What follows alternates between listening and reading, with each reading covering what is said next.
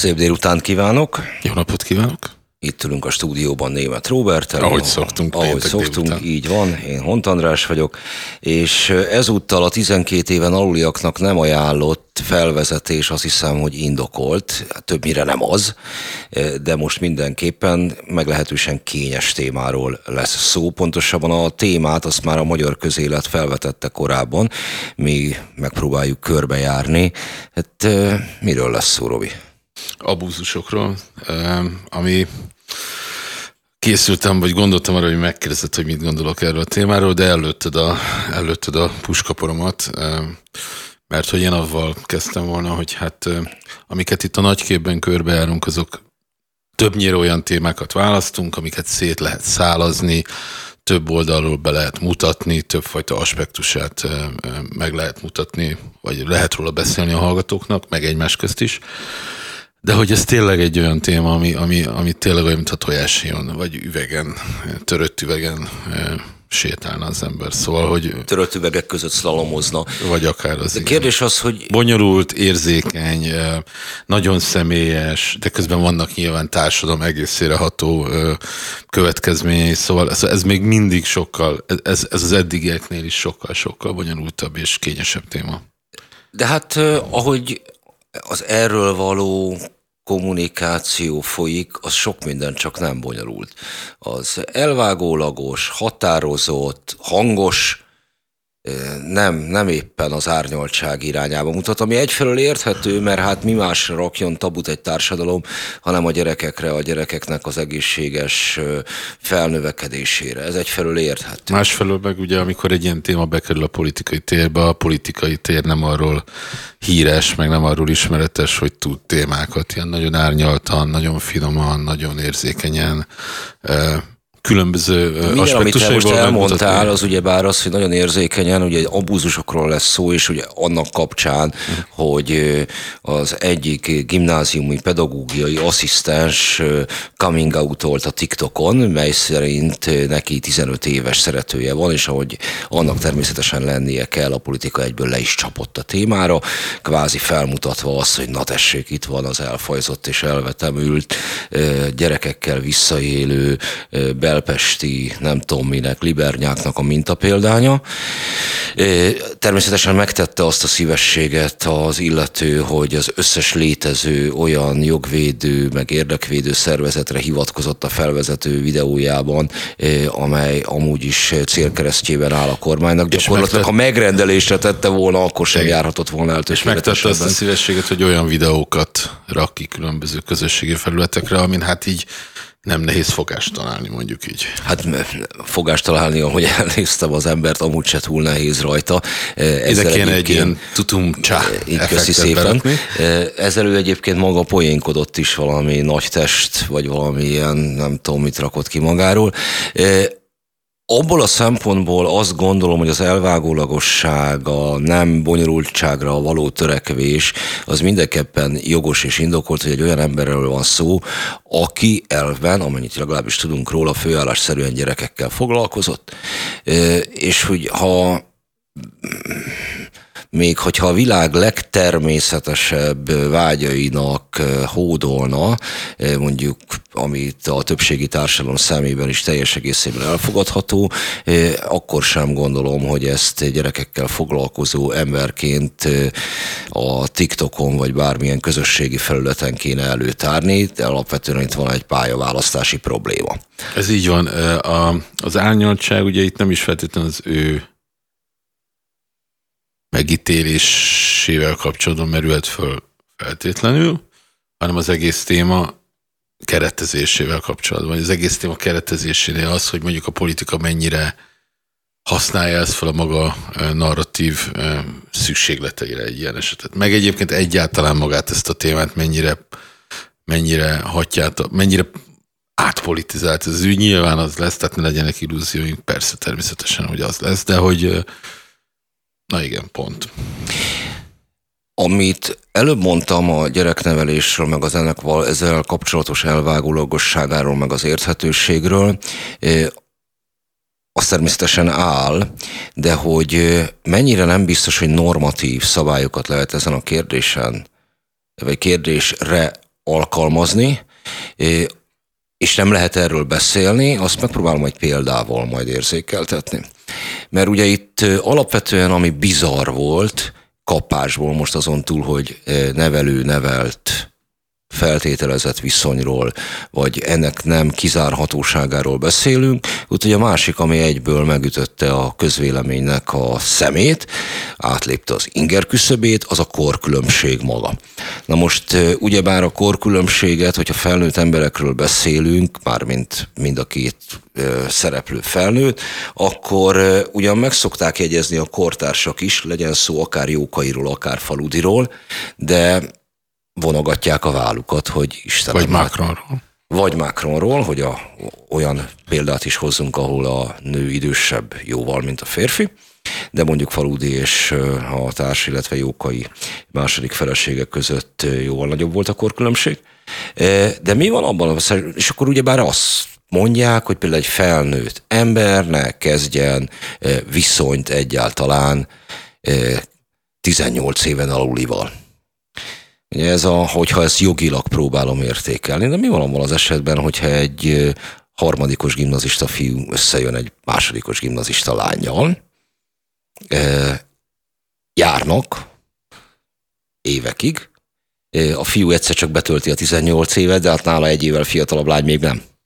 Jó, hát. És akkor ilyenkor jön az elő, hogy jogilag nem biztos, hogy ezek értékelhető dolgok, hanem épp ezt akartam mégis mondani. csak az kell, mégiscsak, oké, neked akartam igazat adni, vagy véged védeni, ja, hogy, nem hogy az árnyaltságra eh, mégiscsak szükség van, ki fog derülni az, hogyha, hogyha ezen a nagyon, tehát hogyha van valaki, aki megjelenik szemlátomást egy, eh, egy zavaros büdös bunkó, akkor tök egyértelmű róla a reggeli műsorokban, a közösségi médiában eh, csúnyákat mondani, és a, a közlőnek magát az egészséges jó fejembernek feltüntetni. De amikor megpróbáljuk már jogilag értékelni ezt a helyzetet, akkor azonnal beleütközünk olyan példákba, amit előbb mondtam, tehát az árnyalt megközelítés igenis indokol. A, a, az egyik legfontosabb tanulsága, legalábbis nekem, vagy amin így fölkaptam magam magam előtt így a fejemet, hogy a, hogy milyen az, amikor a jog betűje, vagy a törvény szelleme nem biztos, hogy a, a társadalmi percepcióval találkozik. Tehát elvileg ez egy jogszerű helyzet, ugye? Tehát jogszabályban nem ütközik. Jelenleg hatályos magyar jogba e, valószínűleg nem ütközik. E, Egyáltalán nem, mint a 14 éves a beleegyezési korhatár. Igen. És mégis egyébként, és mégis egyébként azt gondolják sokan, hogy, hogy, hogy valami diszharmónia mégiscsak van ebben eltekintve attól, hogy mondjuk mit gondolunk esztétikailag, vagy nem tudom, intellektuálisan ezekről a videókról, amiket ez az ember közzétett, magáról a helyzetről, a kapcsolatról is, vagy azzal, azzal kapcsolatban is van uh, diszharmónia nagyon sokakban. Hiába egyébként megállt törvényileg, tehát rendben van, lehet azt mondani, de hogy mégis sokan érzik azt, hogy még sincs rendben. Szóval ez mindig egy, ez egy ilyen fura helyzet, hogy törvényileg persze jogilag rendben van, de nem, nem csúszik össze a törvényesség és a mondjuk a társadalmi Ez elfogadás. előbb, előbb említett okból, tehát amit előbb mondtam, hogy milyen mérhetetlen károkat okoz, hogyha mondjuk olyan módon próbálom meg jogilag értékelni ezt a helyzetet, hogy nagykorú személy ne létesíthessen kapcsolatot 18 éven alattival. Milyen mérhetetlen igazságtalanság fakadna ebből mondom az előző példában. De nyilvánvalóan azt is sokkal kisebb, sőt, valószínűleg semmilyen felháborodás nem fogadná, hogy mondjuk 17 éves lánynak 23 éves Hát én erről most már egyébként nem vagyok biztos, hogy nem fogadná, attól függ, hogy mikor. Tehát mármint a mikor alatt azt értem, hogy akik erről beszélnek, azok mikor élményeikről beszélnek, mostani frissről, korosztálybéliek, uh-huh. avagy mondjuk évtizedek múlva emlékeznek vissza, és, és gyakorlatilag áldozatot akarnak látni minden 17 éves lányban, aki 23 Lehet, de azt leszögezhetjük, hogy egy ilyen helyzet jóval kevésbé lenne felháborító emberek nagy többsége számára, mint ez. Jó, amiről most beszéltünk, az a szürke zóna, tehát az, mint jogilag szürke zóna, meg erkölcsileg, meg, meg közvélemény megítélése szempontjából. Vannak ellenél egyértelmű helyzetek. Az is, amiről a felmerült pedagógiai asszisztens által felmerült példa enged következtetni, amire bele akarnak látni, hogy mondjuk mi történhet egy iskolában nevelő és nevelt között, de vannak ennél egyértelműbb helyzetek, még zártabb közösségek, amikor még kiszolgáltatottabbak tudnak lenni gyerekek. Van olyan újságíró, aki hosszan foglalkozott ezzel a kérdéssel, és ő itt is van velünk, Urfi Péter, a 444 újságírója, szervusz. Sziasztok! Hello! Nem tudom, mennyit hallottál az előbbi beszélgetésünkből. Igen, nagyjából hallottam, igen. Szerinted most az következik majd a magyar közéletben, hogy hány abuzáló katolikus papra hány határokat túlépő pedagógussal tud visszavágni az egyik oldal a másiknak? Hát az elég szomorú lenne, hogyha így lenne, és erre volt is már példa. Úgyhogy a, a válaszom az az, hogy igen, én nagyjából erre számítok. Ami ezeknek a botrányoknak a természete, az, az én tapasztalatom szerint az, hogy, hogy nagyon csúnya dolgok hangzanak el, nagyon sokan viselkednek nagyon undorítóan a politikai paletta mindkét oldaláról, de ez általában hoz jó dolgokat is. Tehát például, most nem akarok belemenni a, ebbe az előtt tárgyat tanárügybe, mert nem értek hozzá, de hogy azt azért arra felhívnám a figyelmet, hogy az ombudsman azt mondta, hogy ez most olyan tűrhetetlen eset, hogy az egész oktatási rendszert át akarja világítani. Az nekem nem teljesen világos, hogy ez hogyan fog történni, de hogy az egy, az egy örvendetes dolog. Tehát, hogyha, hogyha lesz egy komoly ombudsmani vizsgálat, akkor, akkor már ez az amúgy minden szempontból csúnya ügy, az már elért valamit.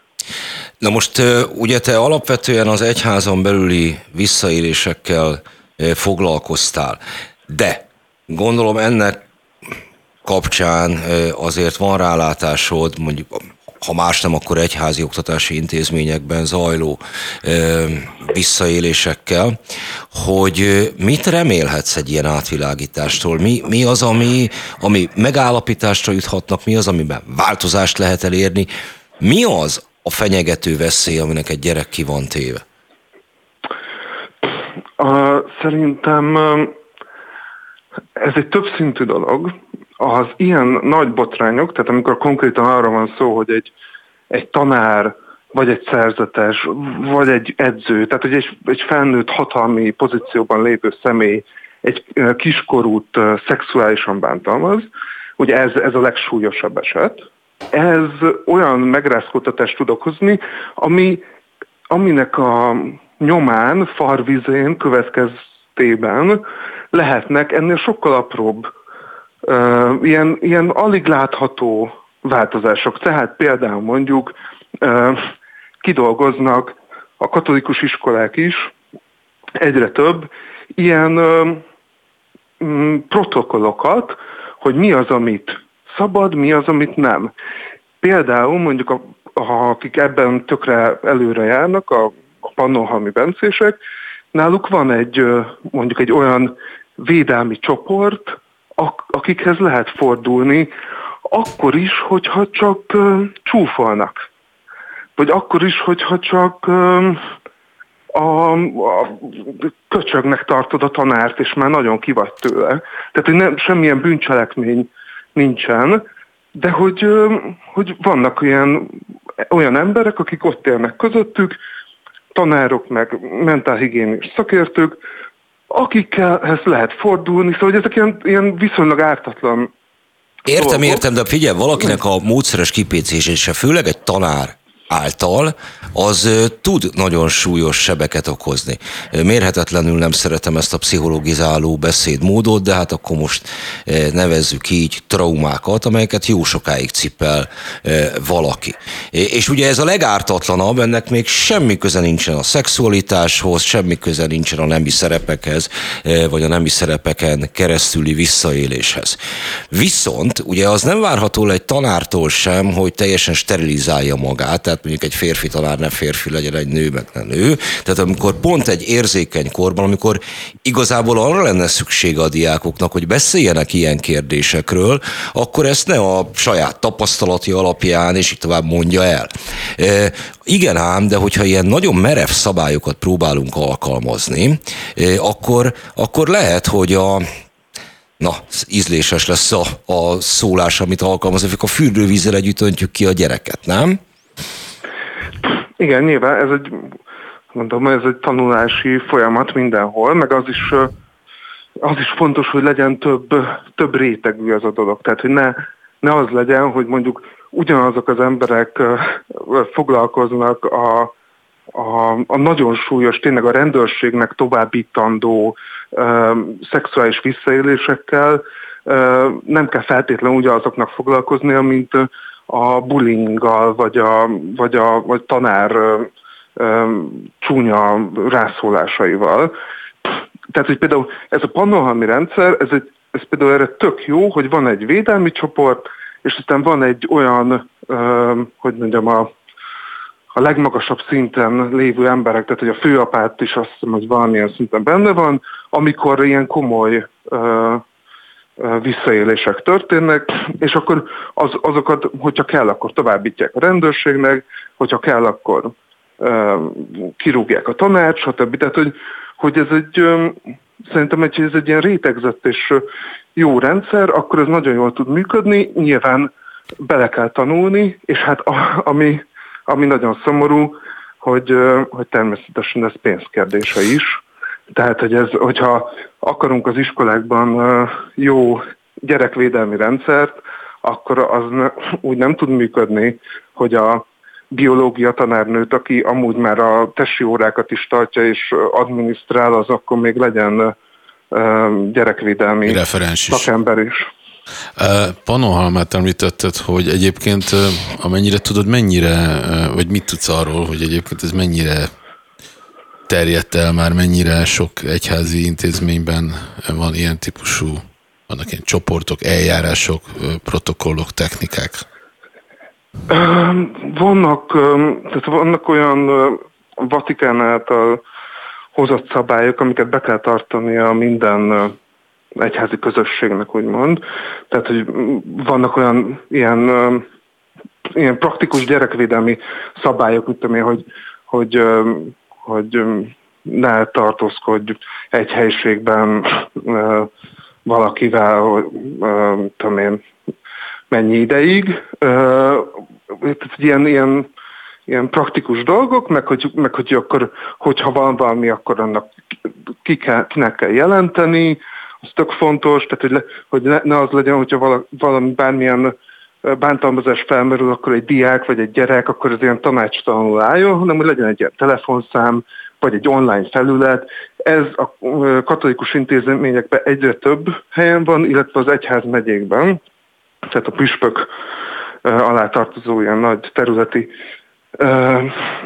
tartományokban, ott, ott vannak ilyen online bejelentő felületek, ezek tök jók, ezek a Rómába kötelezően leírt dolgok, de azon belül is most állítólag, vagy hát azt megígérte a, a Erdő Péter, hogy, hogy lesznek ilyen gyerekvédelmi felelősök minden katolikus iskolában, ami tök jól hangzik. E, ezt, ezt még nem látom, hogy a gyakorlatban ez hogy hát ez az, ugye Pannonhalmára hivatkozolott, ugye ennek van egy előélete, tehát Varga Mátyás ugye az ö, ö, eléggé erőteljes, ösztökélő szempont volt, hogy Pannonhalma valamiféle változást vezessen be, de azok a helyeken, ahol az egész agy ilyen búra alatt zajlik, semmiféle ügy nem merült fel, sőt, hát a püspök meg a, nem tudom, a, az intézményi igazgató, hogy nálunk hát ilyen fel sem merült soha, ott mennyivel nehezebb változást elérni? Hát igen, ez egy, ez egy ilyen nagy ellentmondás, amit így nehezen lehet megfogni, hogy igen, a szabályrendszerek, a jogi szabályozás, az eljárásrendek, azok amúgy nem maguktól, hanem a botrányok hatására kialakultak a katolikus intézményekben, több szinten és ilyen szakmai szempontokat is figyelembe véve, és amit szoktak mondani, amúgy katolikus gyerekvédők, vagy ilyen az egyház közelében mozgó szakértők is, hogy ugyanakkor ez önmagában nem fogja előidézni azt, hogyha egy püspök szembesül azzal, hogy van egy gyerekeket molesztáló papja, akkor azt rendesen fogja kezelni. Sok, nagyon ö, sokkal többet kockáztat ma már egy püspök, hogyha el akarja tusolni az ügyeket, mert akkor explicit módon megsérti a törvényt, és mindenféle öm, öm, következményekkel kellene számolnia elvileg, de ettől függetlenül azért én is látom, hogy, hogy a, amit így sokan emlegetnek, hogy, hogy kultúraváltásra van szükség, a katolikus egyház vezetésében ezt tényleg lehet mondani, hogy ez még ez Hát, azt, még, azt, még nem fejeződött be. Azt mondod, hogy sokkal nagyobb kockázatot vállal majd egy egyházi vezető, ha el akar ilyen ügyeket így sikálni, vagy tusolni. Azt tudjuk, hogy ha mondjuk ilyen regisztrált ügyből, vagy igen, tehát olyan ügyből, amit nem lehet elsikálni, annak, annak az aránya száma mennyit, hogyan alakult az elmúlt években? Tehát lehet azt, is érz, lehet azt is érzékelni, hogy akik elkövetők volnának, azok is érzékelik, hogy vannak tilalomfák sokkal inkább? Hát Magyarországon kérdezett, vagy úgy a világon általában? Hát mind a kettőről beszéltünk mind a kettő. valójában. Hát ugye az látszik, hogy, hogy mi, mióta volt ez a Boston Globos 2002-es feltárás, és amióta ez a, a közbeszédnek folyamatosan a része, a világnak nagyon sok részén, azóta sokkal több a bejelentés. Ezek a bejelentések ugyanakkor jellemzően és továbbra is régebbi esetekről szólnak. Ezért azt, hogy mondjuk milyen hatással van konkrétan a molesztálás elkövetésére, az, hogy vannak ilyen szigorú szabályok, ezt nehéz mérni, mert hogy általában eltelik 5-10-20 év, vagy még több, mire az áldozatok előállnak. Hmm. Ezért ebből nehéz, nehéz mit mondani. Nyilván azt gondolná az ember józan paraszti észsel, hogyha, hogy mint, ugyanúgy, mint bármilyen büntetésnek, bármilyen börtönbüntetésnek, világi jogi büntetésnek kell, hogy legyen visszatartó ereje. Hmm. De ugyanúgy, ahogy bármilyen bűncselekménynél, ez a visszatartó erő, ez nem tökéletes, tehát, hogy azt gondolom, hogy, hogy biztos csökkenti, az is jó, hogy, hogy több, biztos, hogy több derül ki, abban biztos vagyok, tehát hogy százalékosan a, a kiderült, nem kiderült arány, az biztos, hogy sokkal jobb, mint 20 évvel ezelőtt. De hogy mennyire fogja ez vissza az elkövetőket, azért ezt nehéz megmondani. Nagyon szépen köszönjük Úr Péternek, hogy itt volt velünk, további jó munkát kívánunk. Én köszi. És mi meg folytatjuk mindjárt az adásunkat. És folytatjuk tovább a műsorunkat, vendégünk Duró Zsuzsa, pszichológus, a neveléstudományok doktora. Jó napot kívánok! Most még egyszer, lehet, hogy válaszolt nekem a jó napot kívánokra, csak ezt a hallgatók nem hallhatták. Egyébként jó napot kívánok, jó napot. szeretettel köszöntöm a kedves hallgatókat is.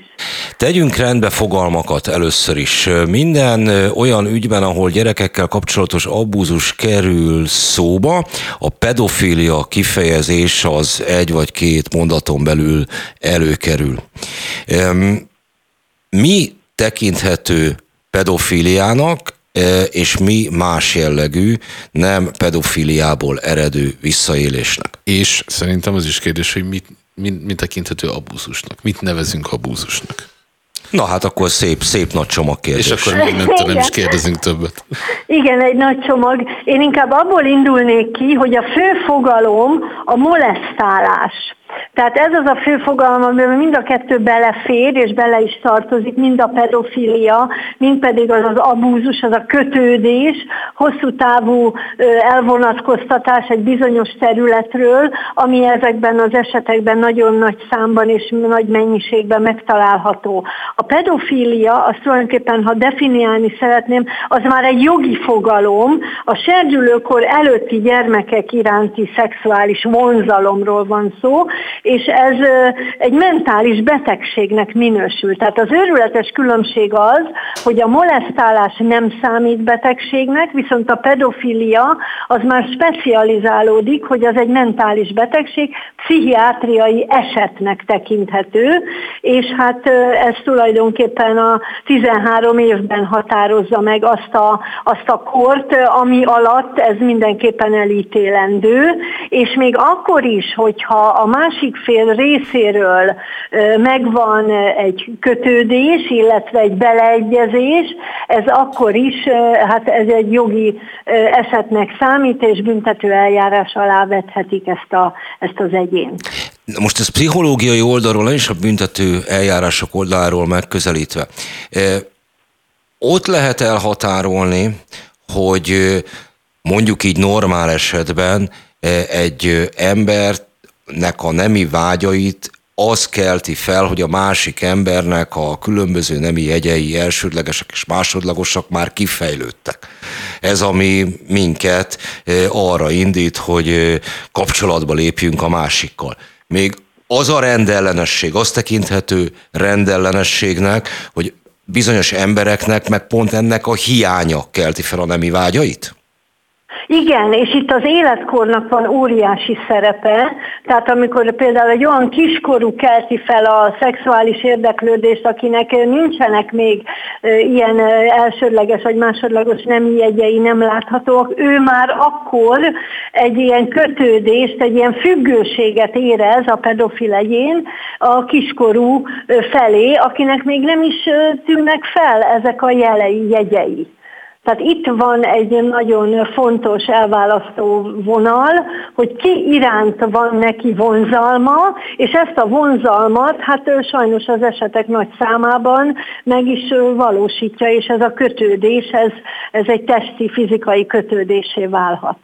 De akkor megállapodhatunk abban, hogy rögzíthetjük ezúttal is azt, hogy ez egy rendellenesség, tehát ez egy betegség, amivel van, a pedofilnak igazából orvoshoz kell fordulnia. Így igaz.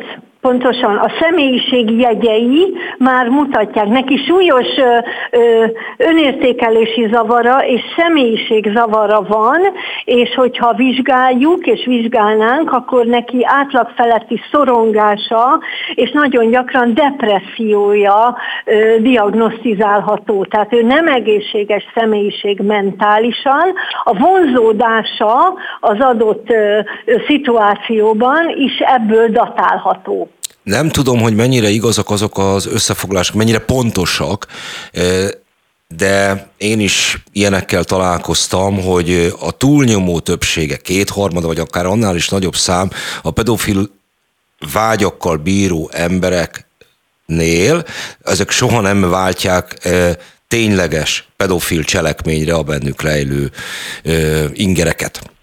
Igen, és Ja, bocsánat. Ne, ne, ne, hogy ugye ez egykor ez egy látenciát jelez. De mégiscsak az Így volna igaz. az érdekük, hogy valahogy szakemberhez forduljanak. Ez volna az érdekük, de a környezetük rosszul értelmezett hát, magatartásból nem nem irányítja őket szakemberhez. Tehát ugye arról van szó, hogy ha nem ismerem fel magamon a problémát, vagy nem fogadom el magamon a mentális betegséget, nem fordulok szakemberhez. Itt viszont egy negatív mókuskerékbe kerül az egyén, mert hogyha nem fordul szakemberhez, a problémája alapvetően megmarad. Nagyon jó az, hogyha a neveltetésébe benne van egy olyan látens vagy valós fék hatás, ami nem engedi manifestálódni ezt az érzést, és hát a cselekményig nem jut el. Ez ilyen módon pozitív, és ahogy említette, lényegesen nagyobb lehet létszámban az, az, az a társadalmi csoport, akiben benne lennek ezek a hajlamok, és lényegesen kevesebben vannak, akiben ez már viselkedésben is megnyilvánul. Mi ehhez képest az abuzus? Hát az abúzus az egy általános kötődés, hogy nem tud, folyamatosan keresi azokat az ingereket, amik számára örömforrásá válhatnak. Itt most ne csak erre a szituációra gondoljunk, mert abúzusom lehet az alkoholizmussal kapcsolatban, a drogfogyasztással kapcsolatban, tehát keresek egy olyan ingert, ami a szorongásomat oldja, ami által jobban érzem magam a bőrömben, ami által társadalom társadalmilag úgy gondolom, hogy elfogadottabbá válok. Mi történik abban az esetben, hogyha mégis szakemberhez fordul valaki, mit lehet vele tenni, miben lehet neki segíteni? Mindenképpen szemlé, hát valamilyen orvosi segítségre valószínűleg szükség lesz, elképzelhető, hogy gyógyszeres segítségre is, hisz a depresszióját, szorongását oldani kell.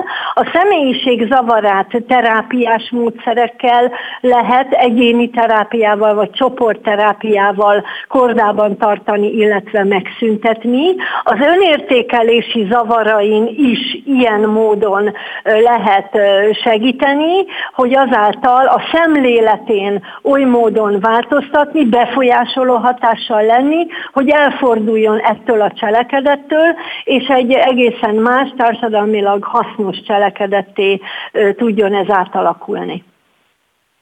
Na most amiről idáig beszéltünk, az meglehetősen egyértelmű dolog. Abnormálisnak tételeztük azt, rendellenességnek, ha valakiben azt kelti fel a nemi vágyakat, hogyha valakiben még nem alakultak ki a nemi jegyek. De mi van abban az esetben, amikor nagyon is kialakultak, csak nagyon fiatal emberekről van szó. Ugye itt összemosódik a pedofília fiatal lányokhoz és fiúkhoz való vonzódással. Szóval Igen. miként, először is fontos-e az, hogy hogy elhatároljuk a két esetet egymástól, mert ugye a politika részéről mindig érkezik egy olyan nyomás, ami szeretné valahogy összemosni. Igen, ezt azt hiszem, hogy határoljuk el egymástól, és itt mindenképpen pszichés, pszichés oldalról megközelítve legyünk őszinték, őrületes az akceleráció. Rendkívül korán érnek a fiatalok, 12-13 évesen ők tulajdonképpen érettek ki, válnak testi szempontból, de viszont szellemi szempontból még éretlenek. És itt van egy őrületes el ellentmondás, hogy szellemileg éretlen, a nemisége formálódó, de a szexualitása kialakulatlan, és éppen ezért nem képes helyesen értékelni a felé irányuló szexuális magatartást.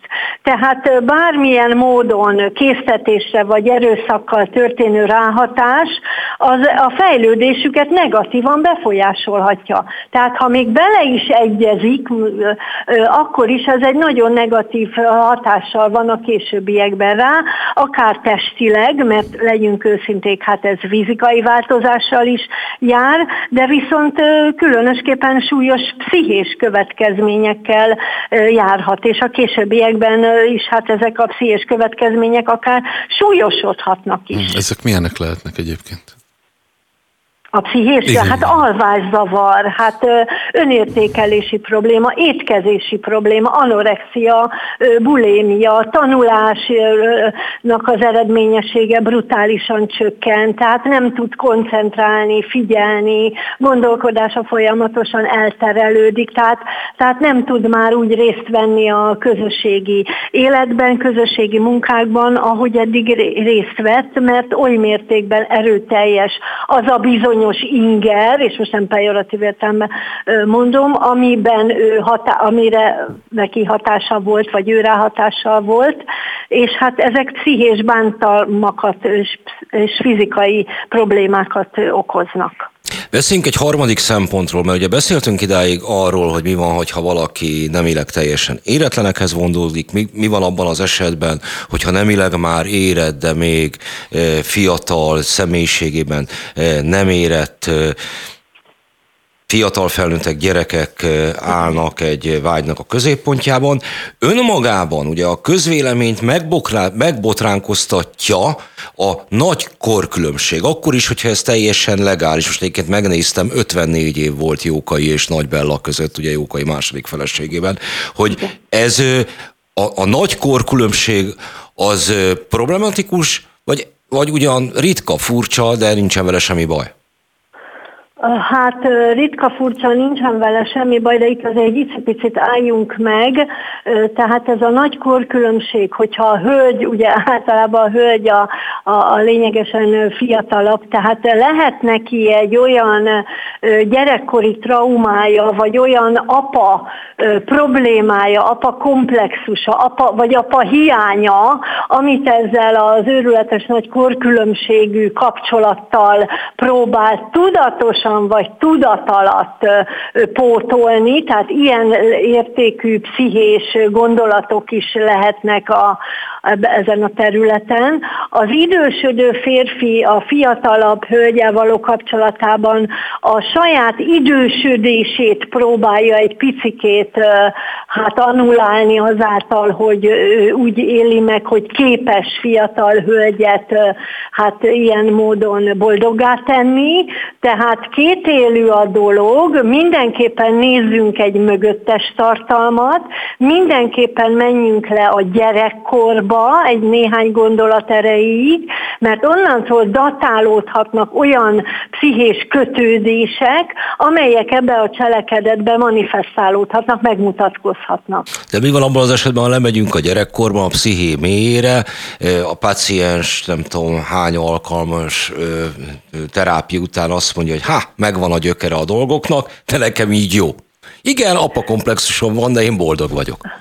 Hát ezt maximálisan el kell, hogy fogadjuk, mert ugye a pszichológia azt mondja, hogy érzésekkel nem vitatkozunk. Tehát, hogyha ő kiáll amellett, hogy ő ebben a kapcsolatban boldog és kiegyensúlyozott, bár volt neki gyermekkorában ilyen jellegű konfliktusa önmagával, illetve a környezetével, a családjával, akkor nekünk semmi jogunk ahhoz, hogy ezt megcáfoljuk, hát akkor hát legyenek boldog dolgok, mondhatjuk ezt a közhelyt, ami nem közhely. Na most van viszont ennek egy olyan terepe, ahol hiába érthető meg az egyik fél is, meg a másik fél is, a kapcsolatba lépésnek semmi keresni valója nincsen. Ez mondjuk az iskolában, vagy más olyan alá-fölé rendelti helyzetben, ahol a, az idősebbnek az a feladata, hogy minél biztonságosabb felnövekedést, érést biztosítson a fiatalabbnak. De ettől függetlenül, ahogy elmondta, adott esetben lehet nagyon természetes az a vágy, amit mondjuk érez egy 16 éves lány, vagy 17 éves fiú iránt. Fel lehet erre készíteni mondjuk fiatal tanárokat, vagy fiatalabb tanárokat, edzőket, és így tovább, és hogy erre van-e törekvés Magyarországon? Én úgy gondolom, hogy van azokban a pedagógiai intézetekben, ahol edzőket képeznek, vagy akár testnevelő tanárokat, egyéb tanárokat, ott mindenképpen szóba hozzák ezt a fajta viselkedést, ennek a lehetőségét, de én egy másik oldalról is megközelíteném a dolgot, hogy amikor a fiatal tanítvány rajong a, a tanáráért, egy szeretet éjség van benne, mert olyan rossz szociokulturális környezetből érkezett, ahol nem kap szeretetet, és egy népszerű tanár a szó nemes értelmében ad szeretetet, odafigyelést a, a fiatalnak, akit mondjuk érzelmileg bántalmaztak, vagy veszélyeztetett helyzetben van a családban. Na most itt is lehet egy anomália, hogy oly mértékű a kötődés a fiatal, a tínédzser és a fiatal tanára között, ami hát elgondolkodtató, és itt jön be, amit behozott az előbb, hogy, hogy felkészítjük-e a tanárainkat, hogy elképzelhetőek lehetnek ilyen helyzetek, ahol neki hát úgy kell reagálnia, hogy az mind, mind személyiségében, mind érzelmeikben hát megnyugtató legyen mind a két félnek. Ezt most kérdezte, hogy felkészítjük-e, de egyébként felkészítik, tudunk erről? Tehát vannak erre tudatos olyan stúdiumok, vagy olyan, vagy a képzésnek része, hogy egyébként tudatosan erre felhívják a figyelmüket? Megmondom őszintén, direkt módon felkészítés nincsen, tehát ilyen tanóra nincsen. Ja, nem, nem egy külön tanóra erre gondoltam, de hogy valamilyen, valamilyen a képzési részben. Igen, tehát a terepen, amikor kint vannak a, a hallgatók terepen, ott mindenképpen utalások történnek közvetlenül, illetve közvetve, akár példákon keresztül, hogy mik azok a magatartásformák, viselkedési formák, amikre fókuszáljanak majd a napi gyakorlatban, gyakorlatukban, és az esetleges negatívumokat milyen módszerekkel, milyen eszközökkel tudják a legfinomabban, úgyhogy a másik embert ne sértsük meg mentálisan, hogy, hogyan tudjuk ezeket hát gyönyörű szépen koordinálni. Mennyiben alkalmas arra a magyar közbeszéd, hogy ilyen kényes kérdésekről olyan módon lehessen beszélni, hogy az ne fulladjon a következő percben vagdalkozásba, minősítésekbe, bármi másba. Most még úgy gondolom felkészületlen a magyar társadalom ezekre a direkt példákra, de talán reménykedhetek abban, hogy a közvélemény előbb-utóbb, mivel sajnos a példákon keresztül nevelődik is a közvélemény, hogy egy picit más módon közelít, ha nem is rögtön a megértés szintjén, és az elfogadás szintjén, de mindenképpen, hogy próbálunk belelátni az adott szituáción belül a személyeknek a mentális egészségébe, a viselkedés kultúrájába, és hát szó nincs arról, hogy elfogadottá tegyünk negatív, negatív viselkedési formákat, de mindenképpen, hogy hallgattassék meg a másik fél is, és nézzük meg, hogy mit tudunk segíteni, akár orvosilag, akár pszichés felkészítés eredményeként, hogy hogy egyre kevesebb olyan eset kerüljön a nyilvánosságra, és nem az elhallgatás eszközével gondolkodtam, amiben nyíltan ilyen jellegű viselkedés megvalósult. Nem csak azok a botrányok kaptak most nyilvánosságot, amely arról szóltak, hogy a hatalmi pozíciójával tanár, pa, bárki más visszaél, hanem olyanok is, amikor diákok húznak csőbe, ezen a héten is volt ilyen hír, ilyen módon tanárokat. Mi motiválhat ilyen lépéseket? Tehát effektíve itt most arról volt szó, pár nappal ezelőtti hír volt, hogy, hogy csetelni kezdett egy tanár valakivel, akiről azt hitte, hogy egy felnőtt nő, és kiderült, hogy a diákjai, akik az egész beszélgetést természetesen nyilvánosságra hozták. Diákok részéről valószínűleg egy, egy, egy jó poénnak indult a dolog, csak nem számoltak a következményekkel. Tehát itt megint az, hogy ezeknek a módszereknek ugye nagyon sok veszélyforrása van, amikor személytelenül válaszolunk intim kérdésekre esetleg. Szerintem volt benne a diákok részéről is provokáció. Ez a meddig mehetek el, tehát hogy mik a korlátaim, mik a határaim.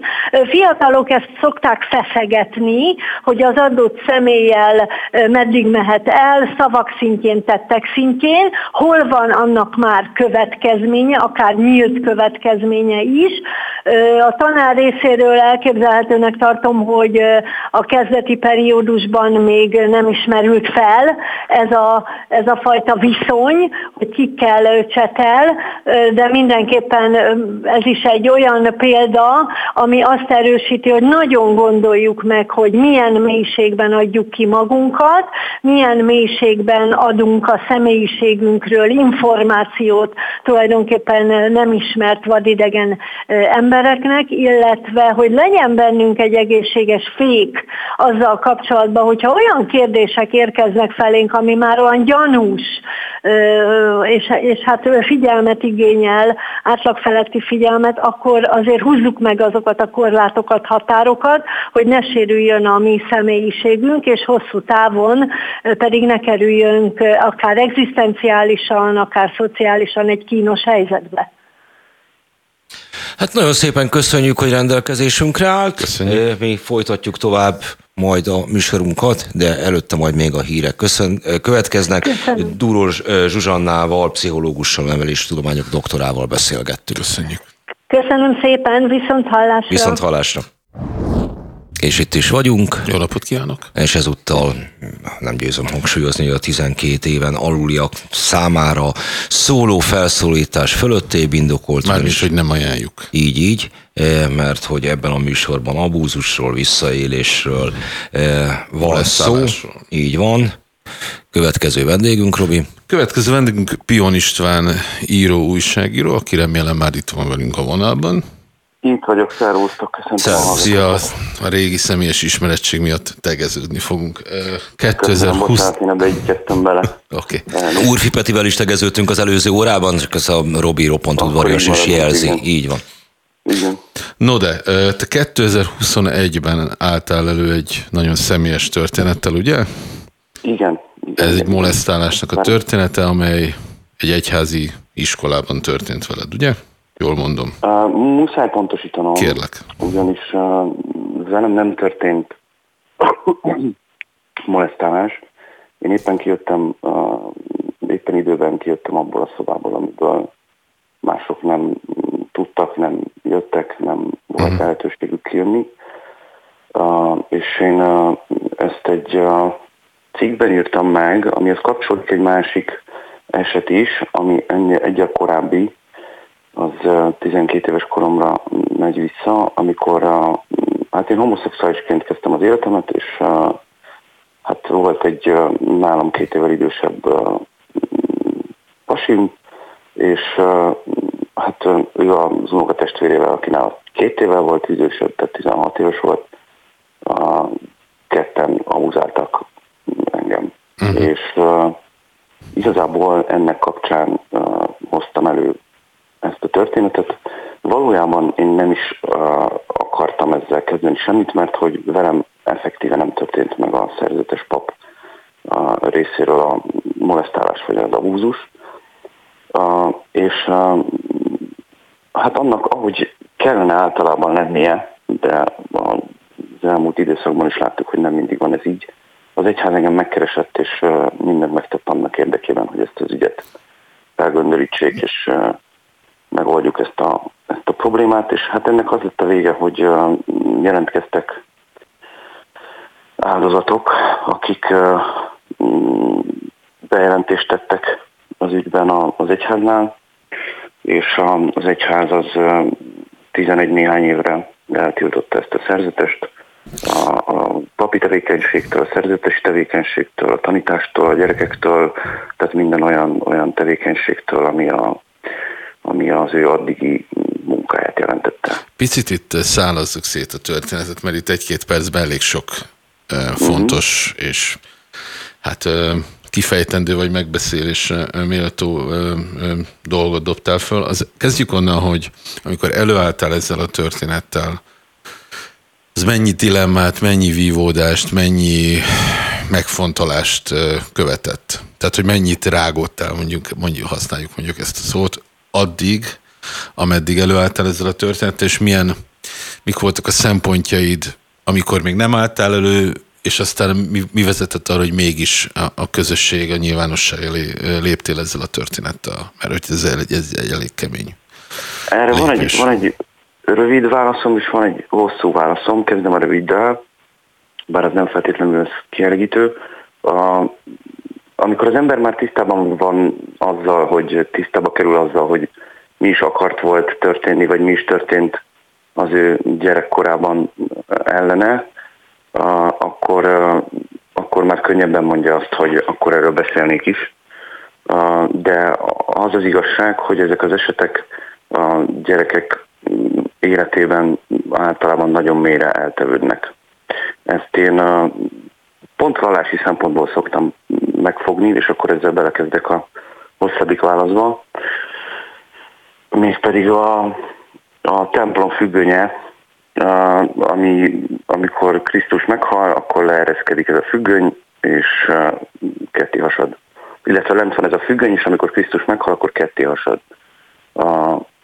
Elérkezik a megváltás. És amikor megtörténik egy ilyen abúzus, mondjuk egy gyerekkel, egy 12-13 éves gyerekkel, akkor nincsenek rá szavai, nem tudja, azt, nem tudja, hogy mi történt, tulajdonképpen átesik egy PTSD-n, a, a neuronok a megfelelő helyre elbújnak mindenféle emberi akarat elől, és nem jönnek elő. Tehát mire hazaér az ember, már azt sem tudja, hogy hol volt eredetileg, és hogy mi történt vele, és ha lennének rá szavai, sem tudná elmondani, mert a, a természet csodája vagy nem csodája, attól függ, hogy honnan nézzük, traumaként definiálja ezt a történetet, és hát eltemeti jó mélyre, ahonnan nagyon nehéz előásni. És itt szokták feltenni azt a kérdést, hogy miért ilyen későn állnak elő az emberek ezekkel a történetekkel, miért 20 év, és általában, általában 20 év, ha figyeli az ember ezeket a, ezeket a beszélgetéseket, ezeket, a,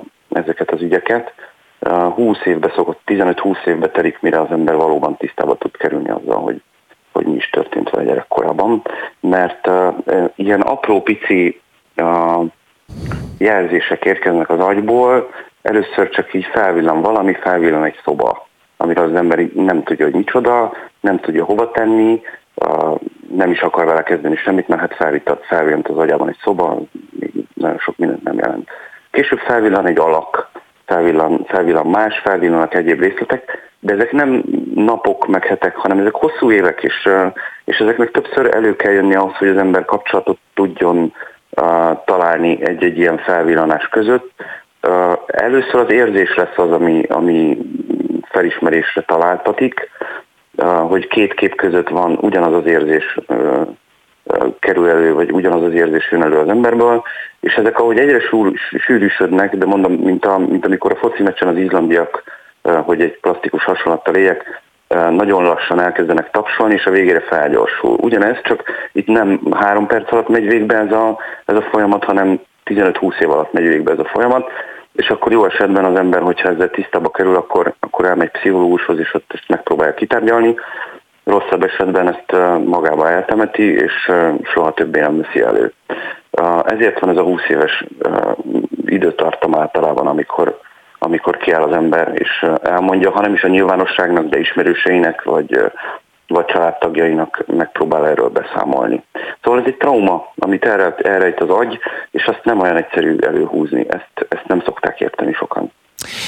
Én értem, de téged nem zavar-e az, ha már ezt a 15-20 évet említetted, hogy amikor van egy gyerek, kis kamasz, akivel visszaélés történik, és főleg egy olyan személy részéről, akinek az ellenkezője lenne a dolga és nyilvánvalóan jól eltemeti magába, nem egyszerűen arról van szó, hogy nem csak arról van szó, hogy trauma, hanem az, hogy ezzel összefonódóan szégyele is nagyon sok esetben az esetet, hogy 15-20 év távlatából jönnek elő olyan sztorik, amelyekről viszont garmadával igazolódik be, hogy nem igaz. Tehát, hogy, hogy vagy feltűnőségből, vagy pénzsóvárságból, vagy bármi másból, felnőttkori élményeket besélnek el úgy, mintha abúzus lenne, és roppant kellemetlen procedúra procedúrák után egy jelentős részükről kiderül, hogy merő koholmányuk. Ez téged, vagy azokkal, akikkel szolidáris vagy, akár úgy általában akár a veled történtek miatt, ez nem zavar?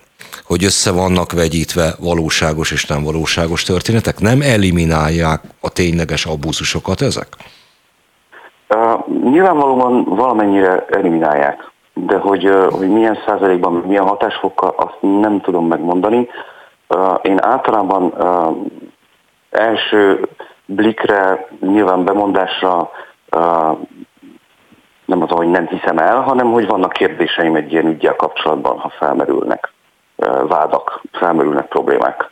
Ezeknek megvan a, megvan a nagyon jól, rosszul, de minden esetre nagyon bejáratott útvonalai, ez általában a, a hallgatás, de hogyha ebből a hallgatásból mégis kilépünk, akkor, akkor, akkor annak, ha lehet, akkor legyen egy jól irányzott terve, hogy mi is, mi is történik majd ezután. Mert hogy tényleg az van, hogyha kimondunk valakire valamit, azzal büntetőjogi felelősségét is firtatjuk, és, és hát azért az egy, nem egy egyszerű példa 20 év távlatából. Nem olyan régen a törvény sem nagyon értett ezzel a, e, együtt ezzel a, ezzel a hosszú időtartammal, mert hogy öt évre volt korlátozva az elérülése az ilyen bűncselekményeknek. Néhány évvel ezelőtt fogadták el a törvénymódosítást, ami ezt eltörölte, és nem évülnek most már el ezek a bűncselekmények. Egyszerűen az van, hogy történnek olyan dolgok, amiket nem tudunk befolyásolni, és nem tudok vele mit csinálni. Tehát, hogyha valaki megvádol valamit, valakit, és az nem igaz, az, hát hogy mondjam, nem szép dolog, de hát az ellenkezője meg pláne nem szép. És hogyha valakivel bebizonyosodik, hogy ártatlan, hát Isten lássa lelkét ártatlan, ehhez megvan minden joga, meg hát hogyha ártatlan, akkor miért is ne besározza. Az én esetemben azért érdekes a kérdés, amit mondasz, mert hogy a szerzetes indított egy polgári peres eljárást az én egyik társam ellen, aki elsőként tett olyan bejelentést, ami már valóban hatással tudott lenni a vele szemben meghozott egyházítéletre. És uh, első fokon a szerzetes ezt a pert meg is nyerte. Úgy, hogy uh, többen voltunk tanulni a, a társam mellett ebben a polgári peres eljárásban, és a bíró végül bizonyítottság hiányában nem, tehát a szerzetesnek adott igazat, a társam elment másodfokra, ez a másodfokú mm, ügy még zajlik, ez nyilván csak egy ítélethirdetés lesz majd egyszer de ez még zajlik. Tehát első fokon igazából a bíróság azt állapította meg, hogy nem bizonyítható az az állítás, amit a, a társam megfogalmazott a szerzetes ellen. Nem azt mondta a bíróság, hogy nem követte el, nem azt mondta a bíróság, hogy a társam nem mond igazat, hanem azt mondja, hogy nem bizonyítható. És ebből viszont a polgári peres eljárásban a felperes meg tudja nyerni a pert. Első fokon. Másodfokon, hát nagy kétségeim vannak a felől, hogy megnyerni a pert, de ez majd eldől. Szóval megvannak az, a, azok a lehetőségek, jogi, munkahelyi, mondjuk a szerzetes esetében ott van a munkahelyi, ott kezdődött az egész, hiszen először a munkahelyére került az ügy, ott meghoztak mindenféle, vagy meg, megvizsgáltak mindenféle lehetőséget, tanukat hallgattak ki, kihallgatták őt magát, volt szembesítés, én mondjuk azt éppen nem vállaltam, de, de volt, aki vállalta a szembesítést a szerzetessel, aki mindvégig tagadott, de volt egy árulkodó mondat, hogy a, az idő, idő múlásával és a korszellem változásával összhangban ma már ezeket a cselekményeket nem követné el. Na itt lenne kettő. Kérdeném, hogy miket, milyen cselekményeket. Uh, amiket, igen, amiket bocsánat, nem találtak igen. bizonyítottnak, gondolom. Igen. A, egyébként a, az egyház bizonyítottnak találhat, tehát hogy a, a tanúvallomásokat igazságügyi pszichológus szakértő vett részt a folyamatban, többszöri, többkörös meghallgatások voltak, nagyon alapos vizsgálatok folytak le, és, és ott egyértelműen megalapozottnak találták, hogy a, a tanúvallomások összegyűlt annyi tanúvallomás, hogy, hogy az egyértelműen meg annyira egybehangzóak voltak, meg olyan élményszerűek voltak, hogy abból egyértelműen kikövetkeztethető, hmm. hogy elkövette ezeket a bűncselekményeket. Két az egyháznak ehhez joga van. Bocsánat, igen, két kérdés. igen, csak itt... Na szóval, hogy két kérdésem lenne, nem feltétlenül függ össze a kettő, csak nehogy itt közben elfelejtsem egyiket. Fölteszem mind a kettőt. Az első, az első azon túl, hogy egy jogi eljárás zajlott, sőt zajlik és zajlott. Amellett egyébként, amikor kiálltál ezzel a, a történetet, de milyen reakciók voltak? Hogy fogadta a szűkebb, tágabb, még tágabb környezetedben, hogy, hogy reagáltak erre az emberek, az ismerősök, vagy a nem ismerősök, mi, mi, mi jött vissza hozzád? Ez az első. A második, ugye itt korábban Úrfi Péter arról beszélt, hogy, hogy az egyházi intézmények már bevezetnek itt-ott, ő Pannonhalmát emlegette, vagy említette, olyan mechanizmusokat, olyan csoportokat, olyan eljárásokat, amik hát a fiatalok vagy a gyereknek a biztonságát, vagy, a, vagy, azt a, vagy azt a közegét biztosítják, ahol az ilyen típusú helyzeteikről beszámolhatnak. Te hogy látod, hogy minek kéne változnia ahhoz, hogy nagyobb biztonságban lehessenek a, a gyerekek, vagy hogy kibeszélhessék az ilyen típusú e, problémáikat? Uh, Kezdjük sorban. az első kérdésre.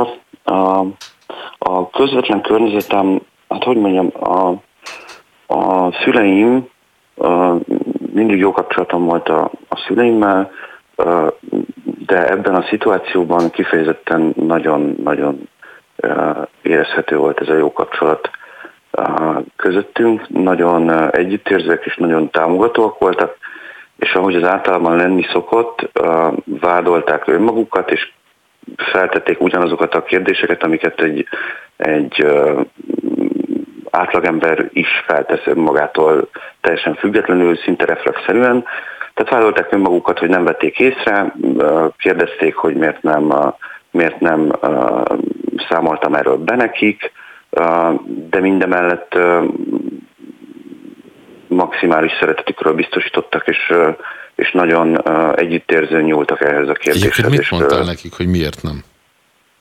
Egészen ugyanazt, amit nektek, uh-huh. talán egy kicsit rövidebben, hogy az, egyszerűen az van, hogy az ember fejében nem áll, nem áll össze a kép. Uh-huh. Olyan messze vannak egymástól ezek a szétszakított foszlányok, hogy, hogy nagyon nehéz összerakni. Nekem is hát pszichológushoz, pszichológushoz, pszichológusra volt hozzá szükségem, hogy ez sikerüljön, ez tök jól sikerült. Igazából azért is tudok róla beszélni, nagy nyilvánosság előtt azért tudok róla beszélni szinte bárhol, bárkinek, hosszan és részletesen mindenféle trauma újraélése nélkül, mert hogy fel van dolgozva ez a történet. Ehhez azonban kellett azért a szakember segítsége is. Tehát a felismerés az még önmagában nem jelenti a gyógyulást is, vagy, a, vagy az ügyön való túlépést. Tehát a, a szűkebb családi környezetem, a barátaim, a, a, az ismerőseim, ők, ők kifejezetten a, támogatóan álltak ehhez a kérdéshez, a, és, és együtt éreztek velem. A, a szélesebb kör az egy, az egy másik kérdés. Hát én újságíró vagyok, a, nem tudom, a Pesti srácoktól a Bajer Zsolton át Uh, nyilván mindenki kétségbe vonta az én történetemet, és ezt csak így kitaláltam, mert jött a MeToo, és akkor ezt én meglovagolom, és ez egy csodálatos uh, élmény lesz számomra, hogy uh, nem tudom, a megnyomorított gyereknek állíthatom be magam, és ezzel papokat sározhatok be. Hogy ez egy, nyilván ez egy ilyen jó, szó, jó szórakozás. Sőt, a Pesti srácok odáig is elment, hogy az én előző abúzus történetemből, amivel kezdtem az egészen, a, kikövetkeztette a homoszexualitás gyógyításának mikéntjét, egészen egyszerűen abuzálni kell a meleg gyereket, és akkor nem lesz meleg. Tehát, hogy a, Szóval ilyen őrültségek is napvilágot láttak ezzel kapcsolatban. Rólam ez lepereg, hála Istennek, de ha nem dolgoztam volna fel ezt a történetet, akkor ez nem peregne le. És nagyon sokan így vannak ezzel, hogy nem dolgoznak. Ne haragudj, nem tartom teljesen a, a mutatóujjamat a pesti srácok ütőerén. Hogy sikerült kibogozniuk ezt a megfejtést? Hát úgy, hogy én ugye melegként kezdtem a pályafutásomat, és ott nem tettem le a, nem tettem le a pontot, ez, ez igaz, az abúzus következtében ez átfordult heteroszexualitássá. A pszichológia tudományá nagyjából ezerből kettő darab ilyen esetet tud felmutatni, tehát nem egy sűrű eseményről van szó, szóval hogy ebből kikövetkeztetni azt, hogy ez egy gyógymód lehet a homoszexualitásra, az egy, az egy merőben, hogy mondjam, bátor és nem tudom, brit tudósokat megszégyenítő cselekedet így jutottak ide. Tehát, hogy a, a meleg gyereket egyszerűen abuzálják, és akkor onnantól nem lesz meleg. ez volt az ő, az ő konklúziójuk. És ez nyilván politikai oldalak mentén dőlt el, mert hogy én igyekeztem nem a, a Fidesz médiával tartani akkor, amikor mondjuk megtörtént a génap, meg, meg az egyéb ilyen események, és ez nyilván, nyilván nem tett jót az én renomémnak az ő szemükben, és ezt tovább kellett tenni, vagy, vagy valamilyen módon ezt meg kellett torolni, mert hogy ugye a kormánypárt köré nagyon szépen felépül a, az egyházzal való jó viszony, és hát hogyha a Fidesz valakivel jóban van, akkor ott rossz dolgok nem történhetnek, tehát az egyházban ilyen ügyek nem nagyon történnek, meg se írták, tehát hogy a, nem is foglalkoztak vele egyáltalán. A, miközben, miközben meg a, a Ferences szerzetes rend, ezt most már elmondhatom, a, mindent elkövetett annak érdekében, hogy egyrészt ez az ügy fel legyen göngyörítve, másrészt ne fordulhasson elő, vagy legalábbis a, a lehetőségekhez mérten a lehető legkevesebb esetben forduljon elő hasonló eset. És akkor itt át is térhetünk a második kérdésre egyébként. Így van, így van, így van. A, a, szóval mechanizmusokat építettek be az iskolarendszerbe, a, kiegészítették a, a az egyházi uh, tanítók, meg, meg prefektusoknak a rendszerét, világi tanítóknak és prefektusoknak a rendszerét, rendszerével uh, folyamatos váltással, jelenléttel, uh, bejelentő lehetőségekkel uh, próbálták megoldani ezt a helyzetet. Remélem, hogy, hogy sikerrel, ezt most nyilván nem egy-két év távolatából ezt nem lehet megmondani, hogy ennek milyen a, milyen a sikere meg nyilván, hogyha egy gyerek bejelentést tesz egy ilyen helyen, akkor az első körben nyilván elég bizalmas körben marad, hiszen gyerekről van szó, és a szüleivel kell elsősorban ezt megbeszélni, és hogyha erről nem akarnak nyilvánosságon előtt beszélni, ez nem fog nyilvánosságot kerülni.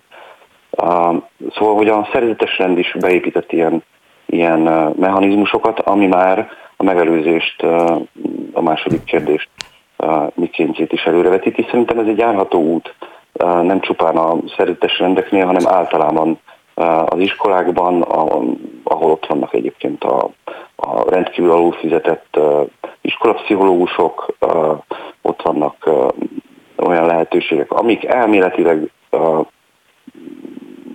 biztosítanak egy gyerek, biztosítanak egy, biztosítanának egy gyereket arról, hogy bejelentést tehet tanára ellen, de hát a, mégiscsak arról van szó, hogy egy gyerekről van szó, vagy mégiscsak egy gyerekről van szó, aki hatalmi függő viszonyban van a tanárával, és ezt egyébként a jelenleg érvényben lévő büntető törvénykönyv is külön kezeli. Uh-huh. Tehát ugye most sok vita megy, vagy mindenki erről vitázik, hogy mennyi mennyi most a beleegyezési korhatár, mennyinek kéne lenni, mennyire, mennyinek kéne nem lenni. A legjobb tudomásom szerint 2002-ben vitte le a, vagy nem, dátumokban nem vagyok jó, mindegy, az utolsó módosítás után 12 volt a minimum, és ugye ehhez 18 év maximum idősebb járt, de 14 év fölött pedig nincsen korhatár. Hm. Viszont a törvény azt is mondja, hogyha 18. évét be nem töltött személy valamilyen függő hatalmi viszonyban áll a 18. életévét betöltött személlyel, és így létesítenek szexuális kapcsolatot, az, az törvénybe ütköző. Tehát egy tanár-diák viszony törvénybe ütköző. Tehát egy edző, diák, vagy edző edzett viszony törvénybe ütköző. Tehát amikor valaki van, akinek valaki fölött áll, és nem töltöttem, vagy betöltöttem már a 18-at, akkor neki nem nagyon, nem nagyon lehet keresni valahol 18 év alatt, legalábbis egy adott környezetben. Oké, okay, köszönjük. Uh, igen. Fejezd be a mondatot nyugodtan. Ja, igen, csak hogy, hogy ez is egy ilyen nehezítő kérdés, és hogy még a, a második kérdésre válaszára is pontot tegyek, az edukációt tartom nagyon fontosnak. Azt gondolom, én mindig tudtam beszélni a szüleimmel, hogyha kellett, és mindig el tudtam mondani, hogyha problémám volt. Ezt nyilván azért nem tudtam elmondani, mert egyszerűen az agy eltemeti, és nem jön elő olyan egyszerűen, meg konkrétan szavaim sem voltak rá, vagy okay. lettek volna rá akkor. Okay, az edukáció nagyon fontos, és mindenki, mindenki mondhassa el, minden gyerek mondhassa el azt, amit szeretne. Ezt, ezt Okay. Köszönjük, hogy itt voltál velünk. Pion István író, újságíró mesélt nagyon személyes történetéről. Most elmegyünk reklámozni, és aztán jövünk vissza. Köszönjük. Köszi szépen. Sziasztok. És akkor itt is vagyunk megint. Jó napot kívánok. Meglehetősen kényes a mai témánk, abúzusokról, gyermekekről, szexuális visszaélésről beszélgetünk, előbbiekben Pion István mondta el a sem személyes véleményét, és ezzel kapcsolatban jutott az eszembe, amiről most Lux Ágnes gyermekjogi szakértőt meg fogom kérdezni, hogy miként lehet belépésként egy oktatási nevelési intézménybe olyan protokollokat teremteni, ahol a, a gyerekek kellően biztonsággal tudják elmondani az őket ért, még csak nem is azt mondom, hogy visszaéléseket, hanem bármi nemű hatást, anélkül, hogy mondjuk ez abóvó megbélyegezne bárki más. Ráadásul hatalmi helyzetben Igen. lévő idősebb embereknek. Szóval jó napot kívánok, Lux a vendégünk. Jó napot kívánok, és köszöntöm a hallgatókat. Hát igazából azzal mm, kellene talán kezdeni, hogy egyrészt, hogy vannak olyan programok már eleve, amik szórványosan azért működnek iskolákban, akár a békés iskolák program, akár, akár más olyan program, ami mondjuk korábban felfedezte, hogy a gyerekjogoknak a, a iskolai kultúrában való megjelenés az, az miért fontos, nem csak azért, hogy a gyerekek ismerik a jogaikat, hanem, hogyha mondjuk valamilyen visszaélés történik vele bárki szintjéről, tehát hogy akár egy gyerekek egymás között, akár a, a, a felnőttek és a gyerekek közötti konfliktusról legyen szó. Tehát, hogy azért ennek egyrészt vannak vannak mintái Magyarországon is, nem csak Európában, másik részről meg, hogy, hogy, hogy ehhez azt tartozna hozzá, hogy legyen egy olyan biztonságos bizalmi légkör egy adott intézményben, ami, amiben benne vannak a, a szülők, a, az iskolavezetés, az iskolában dolgozók és a, a gyerekek egyaránt. Ennek ugye ideális formája, hogyha mondjuk akár a házi rendet, akár más protokollt a gyerekekkel közösen, hogy a gyerekfórumokkal közösen tudják kidolgozni, mert akkor mindenki ugye jobban magáinak érzi egyfelől, és, és hát nem mellesleg nyilván szükség lenne olyan, olyan szakemberekre, egy adott intézményben is legyen az iskolai szociális munkás, vagy iskolapszichológus, akikhez, mm, akik jelen vannak egyrészt, mert ugye tudjuk, hogy sok esetben ezek a státusok vagy nem tudnak betöltésre kerülni, vagy, vagy egy-egy egy ember lát el, nem tudom, sok intézményt, ami nagyjából lehetetlené teszi, hogy mondjuk bizalmi kapcsolatot építsen ki a gyerekekkel, és ezekben az esetekben, vagy főleg nyilván a,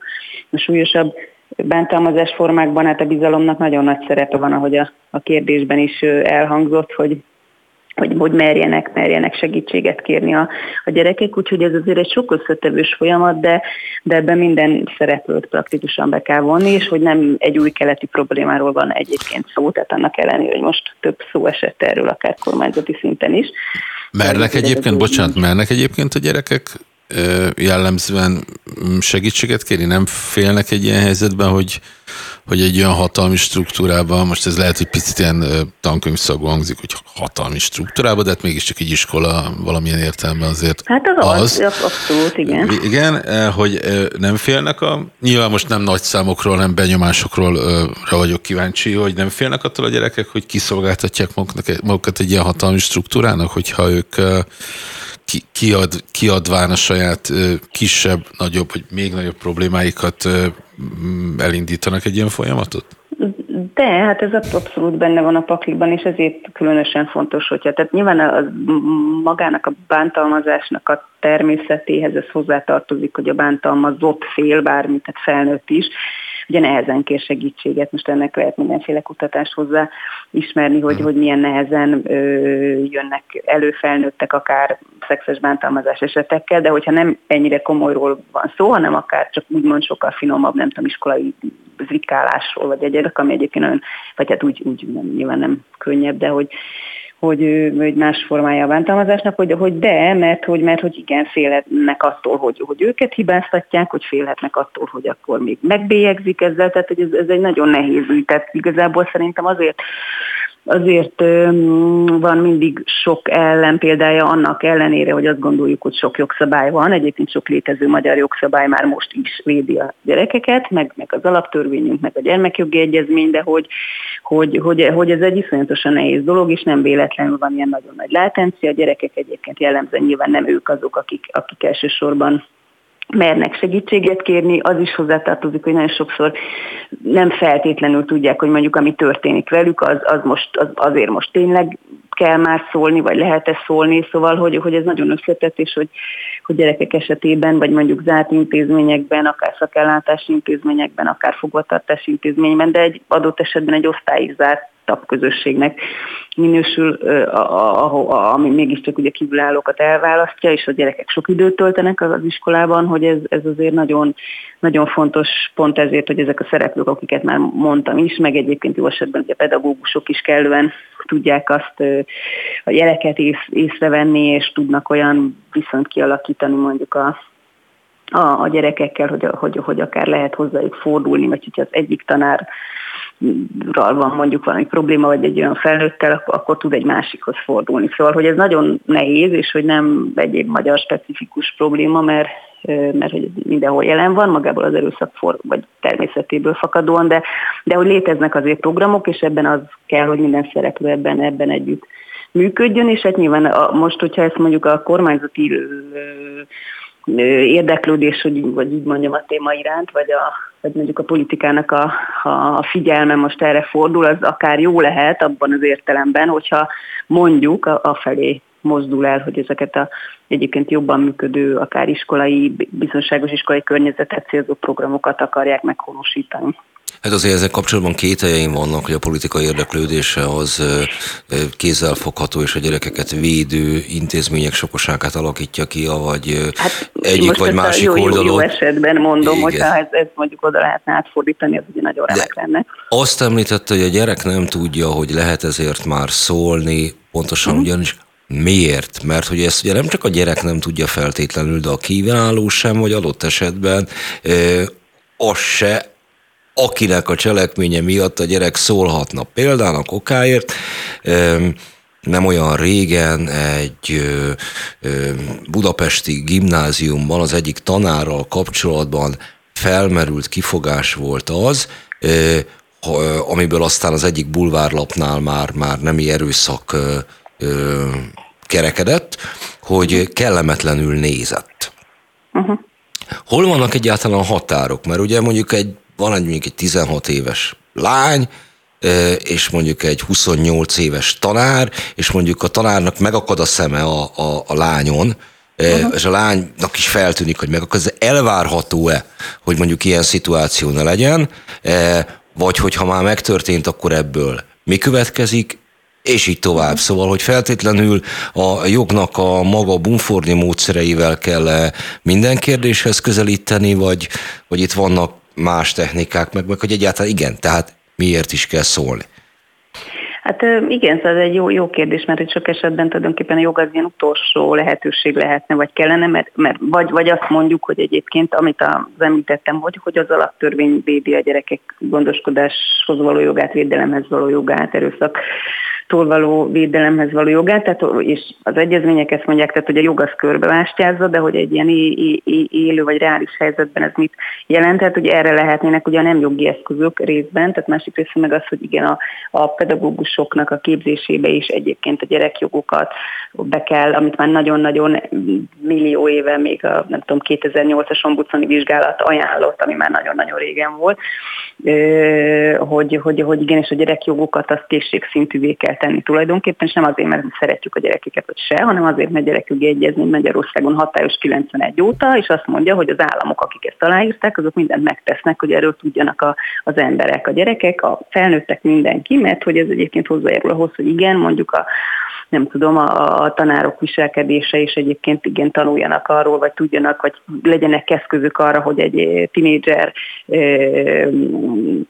tinédzsereknek a különböző, nem tudom, akár a, a lelki fejlődése, akár a testi fejlődéséhez kapcsolódóan milyen, milyen dolgokra kell figyelni, és igen, ami kényelmetlenül érinti a, a gyereket, az, az nem fér bele, és ez nyilván ez megint egy iszonyatosan érzékeny, vagy, vagy ilyen törékeny mesdje, mert, mert hogy olyan esetek is vannak nyilván, hogyha ez, ez mondjuk a tanár ellen fordulhat, és tök ártatlan dolog volt, tehát hogy ez nyilván nem ilyen fekete-fére de hogy, de hogy kell lennie az iskolában olyan protokollnak, hogy kell lennie olyan, igen, amit, ahonnan indultunk, hogy, hogy a gyerekek tudjanak hova fordulni, bizalommal egy ilyen adott esetben, és akkor nem, nem, nem az van, hogy a szégyen padjon vagy a húzoltatás, de hogy, hogy minden olyan ügy, ami egyébként bármilyen szinten itt felmerülhet, az akkor kivizsgálásra kerüljön, vagy a, az iskola közössége, vagy egy adott, nem tudom, etikai bizottság, vagy akár ezzel, ezzel foglalkozzon. Tehát, hogy, hogy legyen az a gyerekek számára világos, hogyha valami történik, ami egyébként nem oké, vagy ő úgy érzi, hogy neki kényelmetlen és kellemetlen és rossz érzi magát, akkor, akkor ahhoz, ahhoz nem maradjon azzal egyedül. Nézzük egy másik aspektust, ugye itt a, a pedagógiai asszisztens ugye kapcsán többen is szóvá tették, hogy hogy most attól persze nyilván nem lehet elvonatkoztatni, ami az ügy maga, de hogy egyébként ez a pedagógiai asszisztens milyen tartalmakat tett közzé magáról a közösségi médiában. És itt ennek kapcsán... Tehát nem az iskolában, és nem a, a neveléssel összefüggően ezt a Így van, így van, mm. így van, és ugye ez számtalan helyen előkerült, hogy egyébként milyen a, milyen a kapcsolata a tanár vagy a, ta, hát ez esetben nem egy tanár, hanem egy pedagógiai asszisztens, de az iskola dolgozójának az egyéb aktivitásai, meg az iskola között. Hogy egyébként az iskola mit szabályozhat, mit mondhat, milyen visszajelzéseket tehet a tanárnak, vagy mi egyáltalán itt a viszony? Mert hogy ez is egy, szerintem egy fontos kérdés ebben az ügyben. Igen, hát ez, ez mindenképpen, meg hát eti, etikai kérdéseket ez felvethet, mert nem tudom, tehát más, vannak olyan munkahelyek, ahol mondjuk az adott dolgozó tól, vagy nem tudom, a bíróságon dolgozóktól, vagy a bírótól, hogy elvárják, hogy hivatás gyakorlása közben, meg egyébként azon kívül is ahhoz méltóan járjon el, bármit is jelentsen ez, de hogy ezt az etikai, nem tudom, különböző kódexek el tudják, vagy tudják szabályozni, amit, amivel elméletek mindenki tisztában van, tehát hogy, hogy azért ez olyan dolog, amivel lehet, hogy nem feltétlenül nevelési munkájához, vagy a, a pedagógiai munkájához tartozik, de, de hát most ez a pálya alkalmasságot meg lehet nézni, hogy mi tartozik bele, hogy egyébként milyen minőségében posztol, hát nyilván most magánemberként azért ezt nagyon nehéz úgy szabályozni, hogy, hogy ebben mondjuk az iskolának, mint munkahelynek beleszólása legyen, úgymond. Hát nem tudom, én egyébként lehet, hogy nem jogi, de abszolút sem prűd nem vagyok, sem, sem különösebben szigorú ember, de bizonyos szakmákhoz társulhatnak olyan elvárások, uh-huh. amit nem csak a munkahelyen kell uh-huh. megvalósítani. Például egy tanár lehetőség szerint csak a, a párjával bocsátkozón szexcsetelésbe, egy politikus pedig még azzal se. Uh-huh. Igen, hát abszolút. Tehát hogy azt mondom, hogy, hogy alapvetően ez más hivatásoknál is amúgy működik ez, hogy éppen munkahoz kapcsolódva meg azon kívül is úgy viselkedjen, ahogy nem tudom, elvárja az az adott hivatás, ez nyilván itt is működhet. De hogy ilyenkor az iskolának mondjuk, tehát ugye ezeket a videókat ne, nem hirtelen szembesült. Hát igen, fel kellett volna. Sem a nyilvánosság, sem az iskola, vagy az iskolában dolgozók, hogy ilyenkor felelőssége van abban a, kérdezem, kicsit ilyen naívan van felelőssége ebben az iskolának, hogy, hogy egyébként ha, ha ilyeneket lát, mondjuk ilyen videókat, vagy felvételeket, akkor mondjuk valamilyen visszajelzést tegyen a dolgozója felé, hogy, hogy, hogy létszi ezt ne. Hát én azt gondolom, hogy ez abszolút lehetne, tehát hogy, hogy igen, mert hogy ezt nem tudom, őrzi az iskola hírnevét, és stb. stb. vagy egy, nem tudom, bármilyen olyan saját szabályrendszerét, vagy magatartás kódexét, meg egyebeket, tehát ennek nyilván azért van valamilyen, gondolom, hogy rendezése iskolán belül, hát igen, az visszajelzés, az biztos, hogy nem ártott volna ebben az esetben sem. Amiről most beszéltünk, az a jelenben zajlik, hogy most mit kell tenni, meg, meg milyen jogszabályokra van szükség, milyen munkahelyre, és így tovább. De a Pion Istvánnal az előző beszélgetésben arról váltottunk szót, hogy azok, akik abúzuson estek át, azok többnyire nagyon-nagyon hosszú idő elteltével állnak ezzel a nyilvánosság elé. És alapvetően nem csak gyerekeket ért, hanem bármiféle ö, szexuális jellegű visszaélésre kapcsolatban 15-20 évvel ezelőtti beszámolók szoktak napirendre kerülni. Ö, Mennyiben helyes az, hogy ezt ezek esetében mindig egy adott személyre koncentrálunk, az adott ember próbáljuk megítélni, miközben adott esetben lehet, hogy mások voltak a normák 15-20 évvel ezelőtt, és mondjuk magának a kornak a normáiról lenne mondani valunk a személyeskedés helyett. Példának okáért, ami megint csak sikamlós és kényes téma, de amikor mi mondjuk érettségiztünk, és itt most a velem szemben ülő német Robert műsorvezető is kollégámra mutatok, akkor azért meglehetősen általános volt az, hogy érettségi után tanárok bejelentették, hogy össze fognak házasodni a nem olyan régen még tanítványukkal, és vélelmezhetjük, hogy ezen kapcsolatok nem az érettségi banketten kezdődtek. Mondom, teljesen általános dologról beszélek. Uh-huh. Hát igen, tehát most nyilván most a történeti kontextus, vagy nem tudom, kulturális kontextus, ez változott az elmúlt idők során, ez szerintem egyértelmű, de hát ugyanakkor azért most nem véletlenül, hogy most a példában is azért azt mondta, azt mondta hogy, hogy az érettség után derült ez ki. Hát most akkor addig ezt azért gondolom, hogy ott, ott sem volt etikus abban az időben, még akkor is, hogyha ez akkor nagyobb gyakorlat, vagy nem tudom, de előfordultak ilyen esetek. Hát meg mondjuk ez az egy, tehát ez egy olyan dolog, ami azért ugye nyilván ilyen konszenzusos történet, lehetett, és, és mondjuk az én a bántalmazás áldozatoknál ezek a történetek azért azok erőszak esettek voltak, ami, amit, amit 20 éve is erőszak eset volt, meg 50 éve is erőszak eset volt, szóval azért ezeket érdemes külön választani. Igen, de pont arról beszélünk, és szerintem ebben mindannyian egyetértünk, hogy nevelő-nevelt viszonyban nincsen konszenzuális kapcsolat. Tehát, hogy még akkor is, hogyha egy rajongás van a diák részéről a tanár irányában, neki ezt mindenképpen hárítani kell, nem? Hogy most arra keresed a választ a kérdésedben, hogy el lehet-e választani konszenzuális, nem konszenzuális viszonyt? Nem, mert nyilvánvalóan el lehet választani, de hogy, hogy szerintem... Nem, hát azt nem mond... etikus, hát ez biztos. Bocs, előbb azt mondtad, hogy nevelő, nevelt viszonyban nem képzelhető el. Hát elképzelhető konszenzuális kapcsolat, csak azt se tolerálja se a jog, sem az intézmény, szerintem. Mármint nem kell, hogy tolerálja. Hát a jog egyelőre magát a, ugye nem életet akár ebben az esetben azt nem bünteti, mm, de az más kérdés, hogy igen, ez nem egy etikus történet.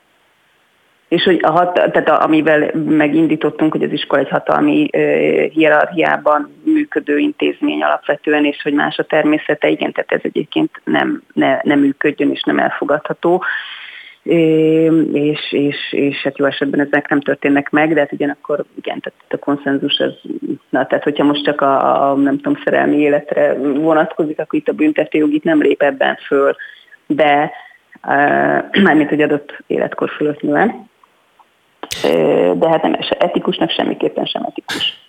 A gyakorlatról mondjon pár szót, hogyha lehet e, ilyen, nem tudom, nagyobb képet adni hogy a, a különböző hatósághoz fordulóknak a száma, a felderített esetek száma, az hogyan alakul Magyarországon, hogyan alakult az elmúlt években? Van-e bármiféle jele annak, hogy nyíltabban lehet beszélni ilyen jellegű kérdésekről? Most a szexuális visszaélés esetekre gondol? Igen. Hát pontos statisztikát nem fogok tudni mondani, de hogyha az ilyen tendenciákat nézzük meg, utána lehet persze nek is nézni akár rendőrségi vagy ilyen bűnügyi nyilvántartásban, meg egyebek, vagy akár a jelzésekben, amit hogy a gyermek, gyermekvédelmi jelzőrendszerhez tesznek, de itt ugye megint csak az életkoroknak azért fontos szerepe van.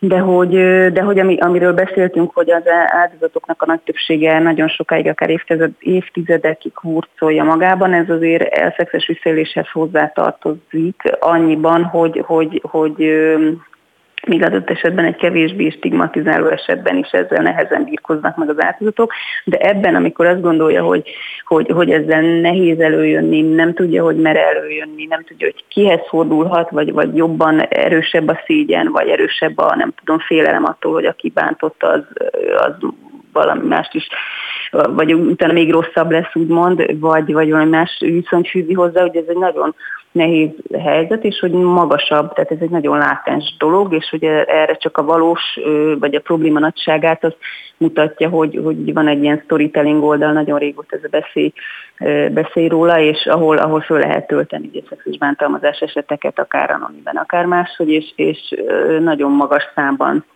töltik fel az emberek ezeket az eseteket, amik elsősorban gyerekkorukban történtek velük, és, és ebből ugye arra, ebből is, meg, meg a, a, a egyéb, nem tudom, tudományos kutatásokból is arra lehet következtetni, hogy ez nagyon is jelen van, és hogy ez egy nagyon széles skálán mozog, mert nem csak a nem tudom, nem, vagy nem csak, tehát nem csak a nemi erőszak esetekre kell gondolni, hanem azért ennek nagyon sok olyan formája van, a, ami szexuális visszaélésnek minősül, úgyhogy ez egy olyan gond, ami... Például?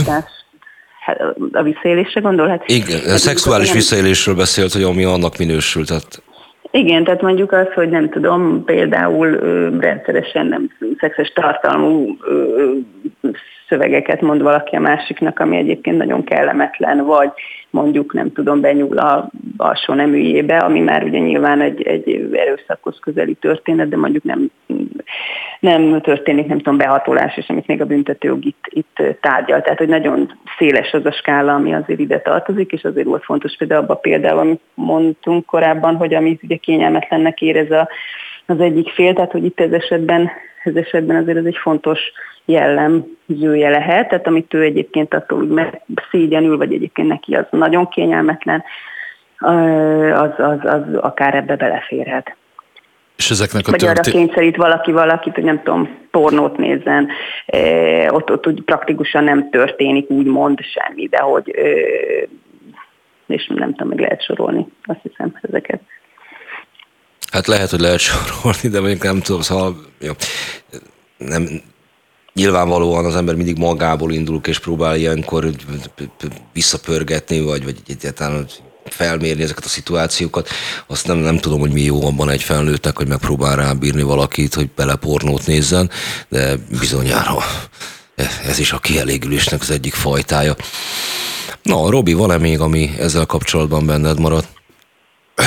Hát kérlek szépen, azt akartam előbb megkérdezni, csak közben itt aztán beelőztél, hogy ezeknek a történet mesélőknek a jelentős része hosszú éveken át cipeli ezeket a sztorikat, már nem egyben sztorinak lehet ezt nevezni, uh-huh. történeteket, és ezeknek, ezeknek hány százaléka, nyilván nem egy exakt számadatra vagyok kíváncsi, uh-huh. csak egy tendenciára, mennyi részük lép ki személyesen és akár jogi adott esetben jogi útra terelve a történetét? Hát egy töredékük jellemzően, ha. meg ugye nagy, nagy részben ugye ezekben az esetekben az is van, hogy a több évtizedet mondtunk, hogy ilyenkor az elévülés e, itt lehet az, hogy most a, ki, ki milyen életkorban volt, és mi történt pontosan, ha. tehát most nem abban, hogy most a büntetőjog azért mást mást, nem tudom, tényállásokat ismer, mint, a, mint tehát ami büntetendő, vagy hogy mondjam, tehát hogy az, az nyilván egy másik dolog, és azért azért egy, egy, egy nagyon kevés százalék, amiből egyébként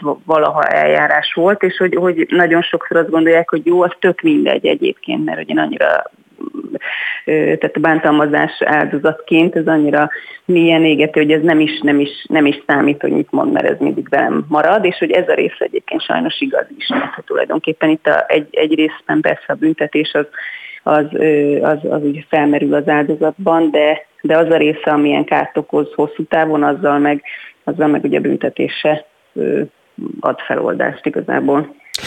Hát Lux Ágnesnek köszönjük szépen, köszönjük. hogy rendelkezésre állt, meglehetősen sűrű két óránk volt, meglehetősen kényes témáról. És még nagyon hosszan lehetett van. volna folytatni. Toró Nikolett volt a mai adásunk szerkesztője. Neki is nagyon köszönjük. Természetesen is legközelebb jövő héten jövünk. Viszont hallásra.